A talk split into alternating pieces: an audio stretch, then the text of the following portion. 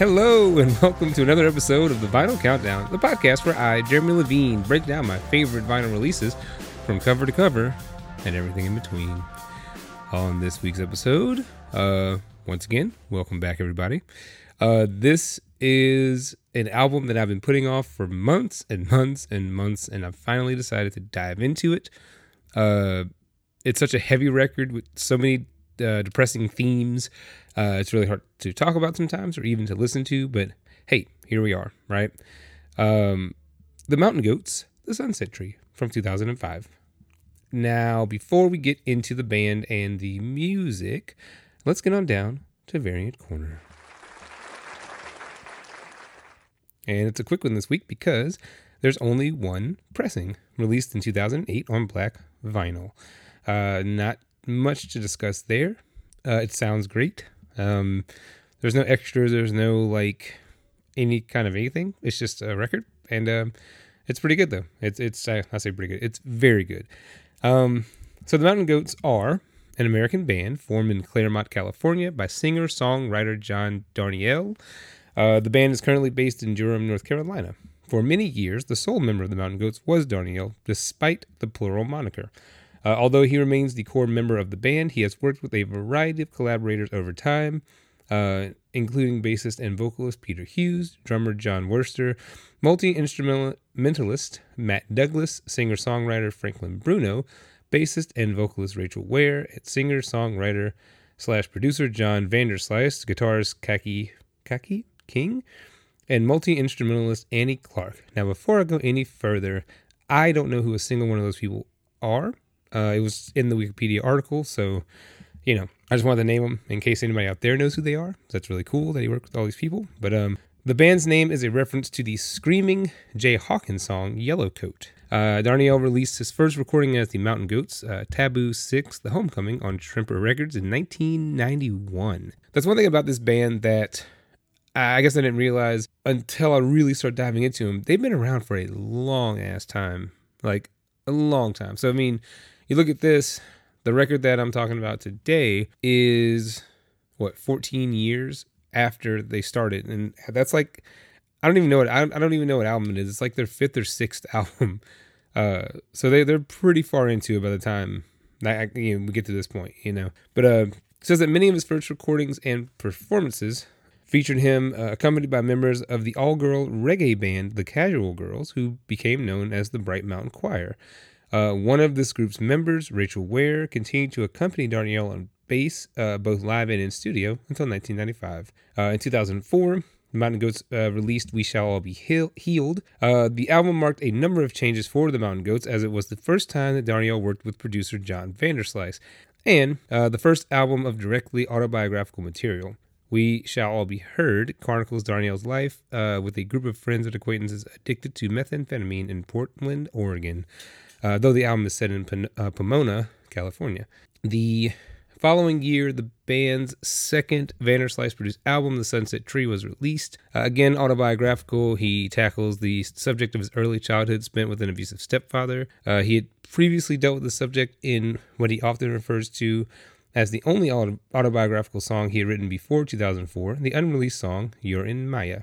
Uh, in the album's liner notes for this record, he uh, writes, "Made possible by my stepfather Mike Noonan, 1940 to 19 to 2004. May the peace which eluded you in life be yours now." Dedicated to any young men and women anywhere who live with people who abuse them, with the following good news: uh, You're going to make it out there alive. You will live to tell your story. Never lose hope. So as you can tell, this is going to be a fun episode. fun episode, really lighthearted, you know. So many of the lyrics, you know, refer to his abuse riddled childhood, uh, especially the songs This Year, Dance Music, Hast Thou Considered the Tetrapod. The tone of this album is very somber, right? It's uh, dealing with his longing for escape and uh, feelings of powerlessness, um, like in the song Lion's Teeth, which uh, he describes as a revenge fantasy. Uh, so I mean, there's there's a lot, right? And the album concludes, of course, with uh, the two final songs. Love, love, love is one of them, in which uh, he notes the virtue and folly of doing things uh, for reasons of love, and pale green things, uh, in which he recalls the time his stepfather took him out to watch horses at a racetrack. He closes the song in the album with the lyric about his sister calling him to inform him of his stepfather's death. So let's get into it. Track one You or Your Memory.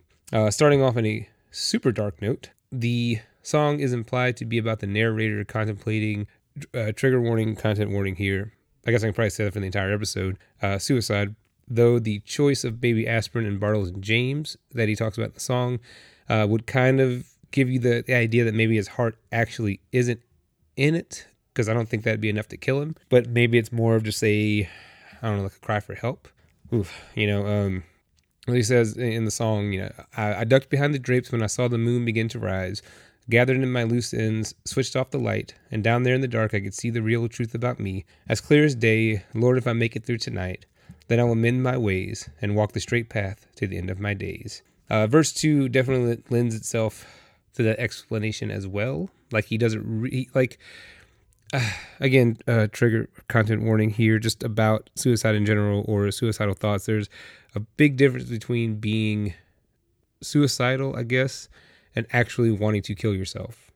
Right? Like that's um that's a whole other discussion for another podcast. But just that's what I kind of think he's in this song, he's in that kind of like I don't know, like you feel like you want to die, but you don't actually want to go through with it. But it's it's in, in that weird, the very depressing in between, right?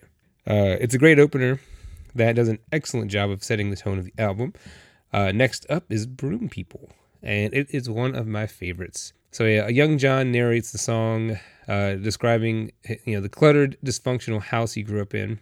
Uh, he addresses the the song to his girlfriend at the time, who, unlike everyone else in his life, knew about his situation and was there to help him through it. And he sings, um, "Friends, who don't have a clue, uh, well-meaning teachers, but down in your arms, in your arms, I am a wild creature." And, you know, those lines kind of speak to that, you know, because it's kind of like him and her, like, like again, like she knows kind of what's going on and nobody else does, right? Uh, in verse two, there's a line that always, always sticks with me, where he says, um, "I write down good reasons to freeze to death in my spiral ring notebook, but in the, in the long tresses of your hair, I am a babbling brook." Yeah, first of all, fuck, right? Uh, secondly, it seems like here, you know, John finally feels safe, maybe, and is able to disclose uh, the abuses he's going through to his partner. Uh, he's a quote, you know, babbling brook, both in that he can't stop talking about things he's kept bottled up, and that maybe he feels natural and at ease. So, you know, again, lots to unpack there, right? Uh, next up, this year is a little bit lighter of a song. Uh, it's basically a song about how things will be better next year once he's out of his parents' house and away from his abusive stepfather. Uh, an interesting anecdote about the chorus I found is that this year was actually a placeholder chorus. Like, because in the chorus he just says, um, I, I am gonna make it through this year. If it kills me, boom, boom, do, do, do, do. Anyway, um, so he says that, um, that you know he was like, okay, this is where I'll put the chorus, and it will have an an A B A B rhyme scheme. And uh, yeah, I guess one of his producers were like, uh, somebody, I haven't listed somebody named Peter, uh, said like, no, you're done. There's all there is to that. Uh, he wasn't forceful about it uh, because he knows that if you tell me what to do lyrically, I will go, no, I'm the guy who writes the lyrics. But he was like, I, I remember him being, you know, saying like, it's it's fine the way it is, and uh, you know, because I was gonna make it rhyme. But actually, would the song be anywhere near as effective without the fact that it's just one line that everyone can remember? So that's from John himself, you know. So that's um yeah, so throughout the song he's basically rebelling and doing a bunch of crazy shit. And when he finally comes home, he knows that his stepfather's waiting for him and will probably beat the shit out of him because of it. So not as light as I said it would be, but still a little lighter than the other songs that precede it. Um, it's a wonderful song though to put on like around like New Year's or so. And um it's one that I sung a lot and listened to a lot during 2016, thanks to all of the like wild shit 2016 brought. Um, but moving right along, track four, Dilaudid. Um, this track's instrumentals are made up of a looping cello riff, which sounds fucking cool as shit. Uh, before a 2006 performance of the song, he Darnielle said of said of the song, uh, "You shouldn't mix pills that they tell you not to mix if you are 16 and think you're tough." Um, the title refers to the opioid uh, opioid uh, painkiller of the same name, of course, and um, he actually became a heroin addict when he was 17. So there you go. Uh, the song is short and sweet and uh, not sweet, but it's just um, kind of straight to the point, right? Track five, dance music. This song, ooh boy. So he's so he, he starts off by singing. He says, "All right, I'm on Johnson Avenue in San Luis Obispo, and I'm five years old or six maybe." An indication is that there's something wrong with our new house. Trip down the wire twice daily. Uh, I'm in the living room watching the Watergate hearings while my stepfather yells at my mother, launches a glass across the room, straight at her head, and I dash upstairs to take cover, leaning close to my little record player on the floor. So this is what the volume knob's for. I listen to dance music, do do do boo, dance music. That's the you know that's how the chorus is. And he continues going with um, okay, so look, I'm 17 years old. And you're the last best thing I've got going. But then this, the special secret sickness starts to eat through you. What am I supposed to do?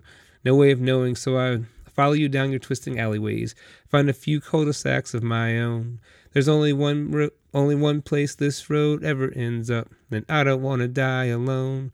Let me down, let me down, let me down gently. And yeah, before the police come to get me, I'm listening to dance music. Right. That's um so again, he's detailing his horrible upbringing here, uh, but then goes into his heroin addiction.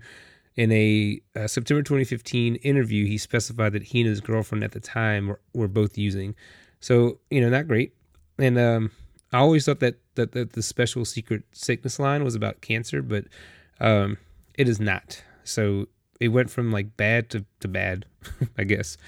Um, I mean, the songs kind of speak for themselves. Uh, it's hard to dive super deep into them, I guess, because I can't relate to abuse or drug addiction or anything, right? Like that's not anything that I grew up with or really ever saw, even with my friends. If some of my friends were doing things like that or did have that, like I was sort of separated from it, I guess. Like I wasn't ever really into, you know, I guess not super in tune to what was going on maybe with, with people if that if that were the case, you know. But um I will say, I mean, just the way that he paints a scene and tells a story is incredible. It really just conjures up a bunch of feelings, like I guess empathy, and you can sympathize with him, and you can really, for better or worse, like visualize what it would be like, I guess, to grow up in something like that, right? Like it's, it's, I'm not gonna say soul crushing. It's just heartbreaking sometimes, you know. But uh up next at track six, uh, Dinu Lipatti's Bones. Uh, he is described uh, John has described that song as a, a, uh, love song for an old friend, a girlfriend with whom he spent a turbulent summer doing hard drugs with, which probably the same girl from the previous song. Uh, I love the part where he sings, uh, We kept our friends at bay all summer long, treated the days as though they'd kill us if they could, wringing out the hours like blood drenched bed sheets to keep winter time at bay. But December showed up anyway. There was no money, it was money that you wanted. I went downtown, sold off most of what I owned. And we raised a tower to broadcast all our dark dreams from Dinu Lipatti's bones. so, those lines and the ending would definitely suggest a summer of drug use and, you know, the idea of selling off things uh, to get money, uh, withdrawing from friends, family, etc., etc.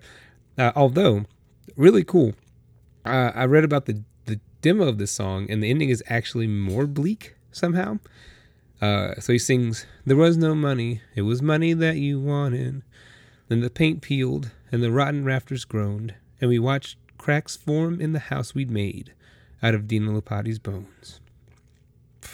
Christ Almighty! So, I think uh, lyrically, I like the original ending more actually, and uh, and after listening to the demo too, it's hard to say that I like it better than the album version, but it is it's it's not as hushed. Like he he isn't singing as hushed as he is on the record. He sounds almost more like he's more distressed. Like his voice sounds kind of desperate. I don't know, man. Like the guitar is just more aggressive, like tonally. Like it's just a it's a completely different experience. I feel like the demo to the album version, and they're both great in their own right. But it's I don't know, man. It, it's it's hard to pick against the original kind of vision of that song. You know, it is pretty incredible. I, I highly recommend if you're any sort of a fan of theirs to look that particular uh, demo up. But uh, track seven, "Up the Wolves," is up next, and it's actually the first song I ever heard of them, uh, thanks to season four, episode 12 of The Walking Dead. Uh, this also lets me pinpoint the exact day and approximate time that I would have heard the song, which would have been March 2nd, 2014, at approximately 8:55 p.m. or maybe 9:55. I think 9 because um yeah, 9:55. Uh, the Walking Dead airs here. It was from 9 to 10, and this played in like the last like five or six minutes of the episode. So anyway, this song has one of my favorite things in it, which, as you all know, uh, besides a well-timed woo they have a well timed. Oh, I just I don't know why I love little vocalizations like that. Like it can just like make or break a song. Like I mean, I, I, think I had this conversation on on Facebook in a group one time where it was like there are sometimes that a song really isn't that good, but if it builds up and there's a certain like part like that that can really kind of bring you in, like I'll sit through a shitty or you know a not so great two and a half minutes of a song if I know that it's building up to a part I really, really like. So here's what uh, Mr. Darnielle had to say about the song. He says, uh, quote, I'm always trying to figure out what to say about this goddamn song. Uh, part of me wants to say, uh, look, it's about revenge. But as soon as I say that, I say, no, that's not quite it. Part of me wants to say it's about the satisfaction of not needing revenge. And I say, no, that's not New Age stuff. No, that's some New Age stuff. Uh, I think it's a song about the moment in your quest for revenge when you learn to embrace the futility of it. The moment when you know that the thing you want is ridiculous and pompous and a terrible thing to want anyway. Uh, the direction in which you're headed is not the direction in which you want to go, yet you're going to head that way a while longer anyway because that's just the kind of person you are. Uh, I'm really glad I found that explanation because the song itself is very abstract, it seems, when compared to the rest of the album you know, the rest of the album is pretty straightforward in its approach to really horrible shit. But this song, you know, in the chorus, he sings, um, Our mother has been absent ever since we founded Rome. But there's gonna be a party when the wolf comes home. Uh, which is an allusion to Romulus and Remus of Roman mythology.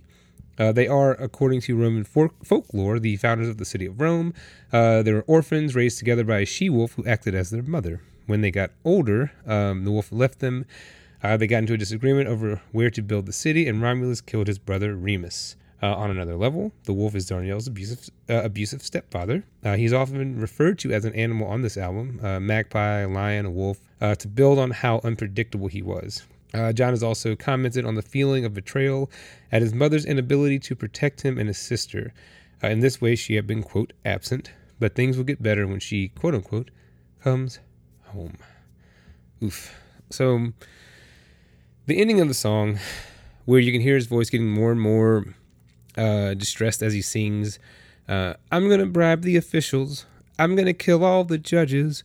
It's going to take you people years to recover from all of the damage. Our mother has been absent ever since we founded Rome. But there's gonna be a party when the wolf comes home. Do do do do do do. Oh, and like it just it's so fucking cool, man. Like um, it really just it just kind of ends the track really really nicely, right? Then um, Lion's Teeth is up next at track eight and uh, kind of serves as the dramatic centerpiece of the album. Uh, he again described this as a revenge fantasy. Uh, depicts, it depicts a night at the peak of his childhood abuse where he dreams of standing up to his stepfather.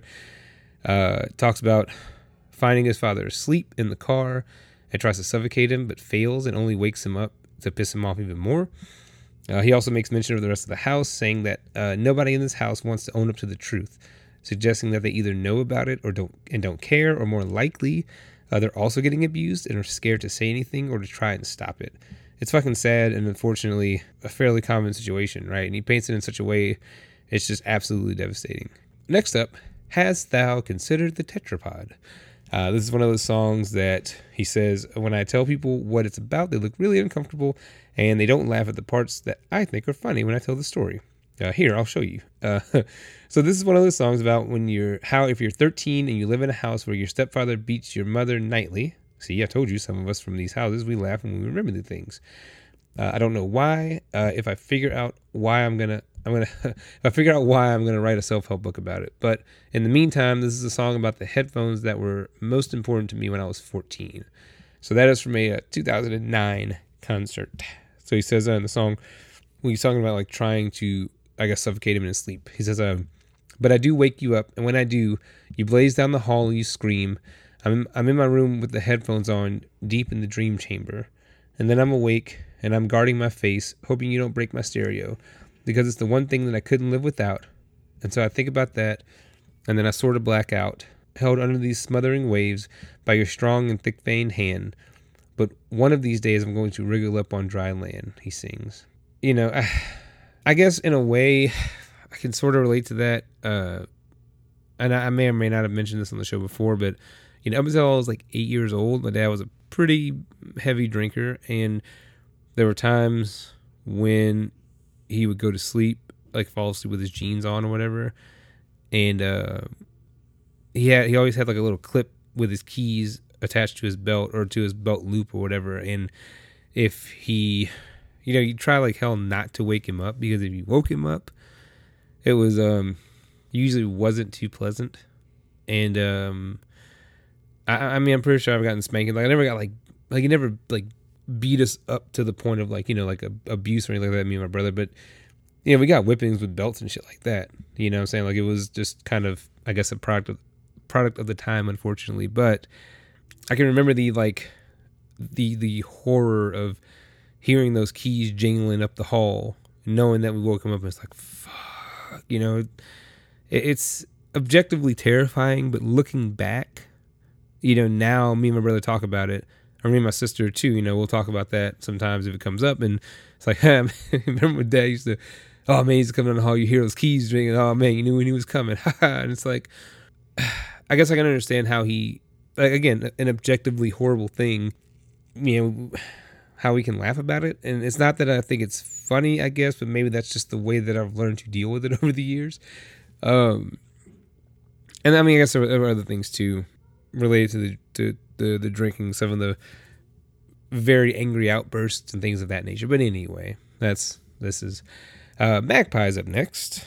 Um, so I'm gonna go down some weird, a lot of fun magpie information here. They are members of the Corvidae family, uh, closely related to ravens, crows, and jays, and they are quite intelligent. They are uh, corvids are associated with uh, a number of different superstitions and myths. So, uh, one for sorrow, a traditional children's rhyme, states that your fortune depends on how many magpies you see.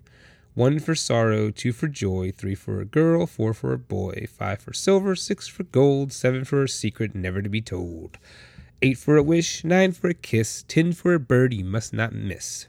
Now, throughout the song, he John continually refers to the magpie suggesting it is singular and thus brings sorrow. Now, that is according to song genius, not John himself, so take that with a huge grain of salt, but it sounded good to me.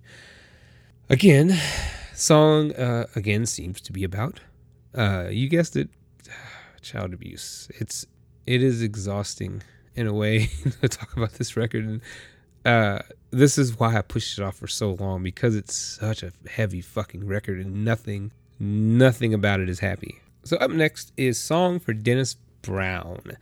He is seemingly comparing his eventual death to that of Dennis Brown, a reggae and dancehall singer who died in July of 1999. So, in the song, he sings, uh, On the day that Dennis Brown's habits caught up with him, school children sang in choirs, suggesting that when he died, nothing changed. You know, uh, daily life just went on, right? And um, when he finally dies, John, when he finally, you know, dies, he says, uh, and on the day my lung collapses, it's not going to be much different. Uh, he sing, he actually sang that. He sings that right before the line about Dennis Brown. He sings about him, his drug abuse in a way that is preparing himself to be overtaken by it. Uh, like it was written about the times when he kind of saw no way out. so, you know, track 12, almost, almost done. Got two more songs here. Uh, love, love, love. So he says at the point the point of this song is that we are fairly fairly well damaged by the legacy of the romantic poets. That we think of love as this um, thing that is accompanied by strings, and it's a force for good. And something bad happens. If something bad happens, then that's not love. Uh, the therapeutic tradition that I come from, I used to work in therapy. Uh, you know, always uh, says that it's not love if it feels bad. I don't know so much about that. I don't know that the Greeks weren't right. Uh, I think they were that love can eat a path through everything, that it will destroy a lot of things on the way on the way to its own objective, which is just its expression of, of itself, you know. I mean, my stepfather loved his family, right? Now he mistreated us terribly quite often, but he still loved us. And you know, well, that to me is something worth commenting on in the hopes of undoing a lot of what I perceive as terrible damage in the way people talk about this.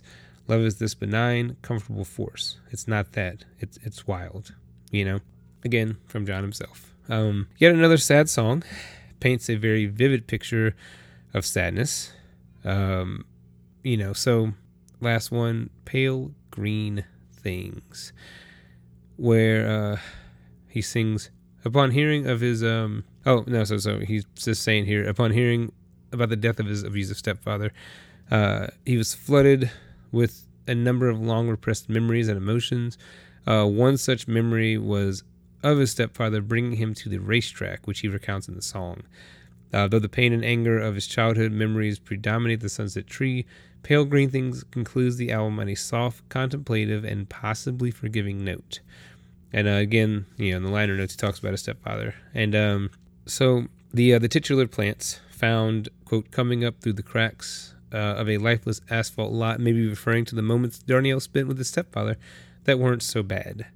Uh, this song, as opposed to other songs about the terrible things his stepfather did, paints a bittersweet picture of their relationship. Uh, bearable, uh, maybe if maybe even pleasant experiences did sometimes happen, and the memory of them continues to stand out in his mind. Uh, though feeble and scarce, these memories are alive. They are the pale green things, in reference to the name of the song, and also the line where he mentions coming up through the cracks to describe grass growing in concrete. So the song ends with him singing, uh, my sister called at 3 a.m. just last December. She told me how you died at last. At last? That morning at the racetrack was the one thing I remembered. Like, despite everything he went through, that one good memory is what stood out in that moment. You know, the, the death of his stepfather, he said, is what drove him to write this album. You know, I did read something about how the way he says that in the song, he says, he says, uh, you know, she told me how you died at last at last? Like it's like a, almost questioning like almost like a like like a finally type thing maybe? But um whatever the case with that man it's whew, one of the darkest albums that i've covered comes to a close. And um i think you can probably see why i pushed it off for so long. But all that being said five out of five uh, it's a wonderful album from start to finish that is best consumed while sitting in a quiet place with a strong drink. Again, it's so, so good, but so heavy. And, you know, it's the way I like a lot of my music. But that's it for me this week. So, next week, I will be diving into an even heavier album, uh, both musically and maybe even lyrically and content wise. Uh, Lingua Ignota's Caligula. Uh, that's gonna be another one that I've been pushed off. I pushed off for quite some time, um, but when we get into it, it, will be. I think it'll be really fun, really interesting. But um, anyway, pick this album up. Uh, like I said, there's only one vinyl pressing. They're all fairly cheap. Like it's on Spotify. Like look into it. Look into the Mountain Goats. All their other stuff that I've heard is pretty great too. So highly recommend them. Not just this album, but like everything. Right. So again, for the Vinyl Countdown. I am Jeremy Levine. As always, I hope to be in your ears next week, everybody. Thank you. Take care.